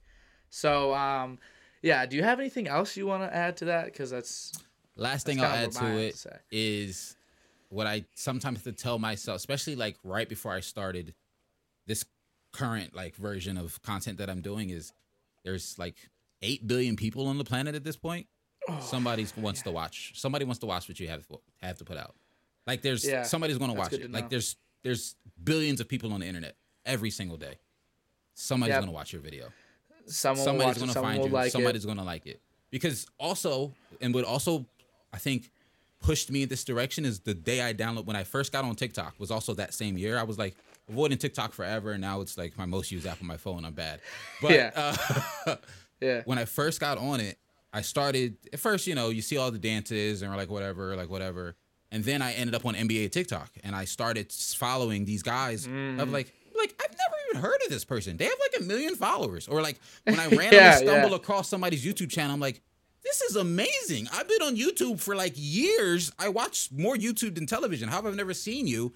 And you've been like, had this backlog of 5 years of content. And I'm like, I've never seen Jimmy High Roller before. Like I've never seen. I've never seen. And then like, you know, OG on TikTok, you know, Chill Town, you know who I'm talking about? Jimmy High Roller is a perfect example. I found Jimmy High Roller 3 months ago. No way. Really? I found Jimmy High Roller 3 months. That's the type of examples I'm talking about. And I'm like, me, someone who spends countless hours on YouTube watching basketball content, I found Jimmy High Roller 3 months ago? Yeah, and he's incredible. Exactly. He makes incredible content. My point is, one, there's enough people out there that are doing it that you still haven't even found yet, that are like successful at whatever it is that you want to do. There's tons of people you have no idea that are successful at it. Why can't you be too? For so true. Like it's not like you only watch one thing. Not everyone watches a ton of stuff. Like I watch television, movies. I'm a consumer of basketball, NBA basketball. I'm a consumer of people that talk about basketball. I watch videos of people that talk about Stephen A. Smith who talking about basketball. Like, and then I watch a video of a guy reacting to that, and then Stephen A.'s reaction to the reaction of that. It's like crazy, this web. The content keeps getting upcycled. So there's room for you out there. Yeah, for sure. There's room for you. No matter what it is. Exactly. And no matter what it is. That's a great thing to know, because people, again, also everyone says that same thing, like, who would want to watch me? It's like, well, first of all, you probably do suck right now. Like, let's be real. That's also part of it. You probably do suck right now, but it's okay. But you'll get better. Like, you know, think of how much better you've gotten. I know I've been doing this for 2 years. I've come so far. Like, the way, if you find my first video on YouTube, it looks gross. It sounds gross. It is poorly, like, I have bad communication skills. My communication skills have gone up significantly in the past 2 years. Yeah. And, you know, obviously you probably feel the same. Like, your setup, like, it looks so professional. That's what I said when I saw your stuff. I was like, this looks so professional. Like, it looks like even legit. This is years of iterations. It's like, okay, at first I had a camera. And then even my current YouTube channel, I went back and seen just the different versions of YouTube videos that I've made just in like the past year and a half, moving the camera to different spots. Similar to what we were talking about before we started recording of like maximizing the space. It's just a lot of trial and error. It really is just a lot of trial and error. It is. And it's but it's a good thing. I wouldn't trade these 2 years for anything. You rarely run into someone that says, "Oh, I wish I never did that." You know, no one says that shit. Even if they fail, you know, they're like, "It was a good time." Yeah, you know, it was a good time. So yeah, it's a wonderful thing. I needed to, sometimes I feel like it's just me talking like this, because like I'm the only one that I know that's doing what I want to do. Oh, I feel like this a lot. I feel like that a lot. So it's good to like have somebody else like be like, yeah, you should do that, you know? Because my friends might even watch it. Maybe my friends, like I got friends that write scripts. I got friends that make movies. I got friends that make music. Yeah, nice. I'm like, yo, put your shit out there. Just fucking like you are. It's made. You're doing it anyway. Like, you know? So, yeah, that's definitely a good thing. But, yeah, we are towards the end. If you have – do you have any other closing comments? No. Or any other questions, anything? That was my last little soapbox. I would say thanks for having me so much, Dan. This has been – oh, man. This has been absolutely phenomenal. Like, this has been absolutely phenomenal. The way you set this up was amazing. The show was great. So thank you for having me on. Oh, thank you for coming on. I really appreciate it on somewhat – short notice. I said like, hey, you ready this day? You're like, yep, I'm good. And you made it work. And I appreciate it. I appreciate you getting on the Zoom with me. And then you'll send me all the files. You're gonna have. It's gonna look good for you guys. Anyone watching it, it won't look like your normal Zoom interview. That's for sure. I'll make it look as good as I possibly can. I recorded my audio separate and everything too. Oh, awesome. That's wonderful. I'm really excited about that. I think when I watch Zoom interviews, I'm like, eh. But, yeah, this is going to be good. I'm excited to watch this back. I hope our finals picks are right. But, yeah, you kind of stole my thunder. I usually ask how the person, how their experience was on the podcast, but I guess you kind of already answered that. Well, I'll add to it and say, one, it's the first time I feel like someone's ever asked to interview me. I've interviewed a couple of, like, other NBA content creators, and that side of it's been fun. But it was fun, like, you know, being the one asked the questions. And also, you're a great conversationalist. I wanted to give you that compliment. Like, you are an excellent conversationalist, and you conduct a really, really good interview. I enjoy watching interviews. I watch a lot of just interviews in general. So when I see someone who's good at doing interviews, I wanted to commend them for it. So this was great. Thank you very, very much. That's not the thing that got me started, but that's definitely the thing that encouraged me the most. I hear that from most of the people that watch. They're like, listen, you got something. Like, you know what to do. You know how to you can talk, as my mom always would say. You talk too much. You could talk underwater. And it's true. But thank you very much. Everybody, you want to just quickly shout out your Instagram, your YouTube, your whatever, just let everyone know where you're at as we close up? So you can find me almost everywhere if you just look up @HawksHoops. On TikTok, it's @HawksHoops. On YouTube, it's @HawksHoops. And on Instagram, it's Hawks Hoops, and then it's an IG at the end because Hawks Hoops was taken. Yeah, but probably by a Hawks fan, honestly. Yeah, probably. You got to make it. That's It's speaking of which, random. It's hilarious. When people first find me, almost everybody assumes I'm a Hawks fan. It wasn't until probably like I was at maybe like 5,000 followers on TikTok when the first person said, "Oh, are you a Hawks fan?" And then I go, "Oh, that thought never even crossed my mind that people would think I'm a Hawks fan." It never, like, it was just like an epiphany. Yeah. I was like, "Oh, people probably think." It never crossed my mind. I was like, "No, my name's Hawk." Like, it never crossed my mind. Yeah, I thought it too. Most people probably going to think that. Everyone thinks it. Once I said that, everyone was like, no, we all thought you were a Hawks fan. Like, everyone that's joined Discord is like, we all thought you were Hawks fans. And I'm like, you did? Oh, well. Like, maybe, it's stuck now. Maybe you should just be a Hawks fan. Who knows? You got to just transfer everything. But, yeah, again, thank you so much for doing this. This was amazing. Thank you so much.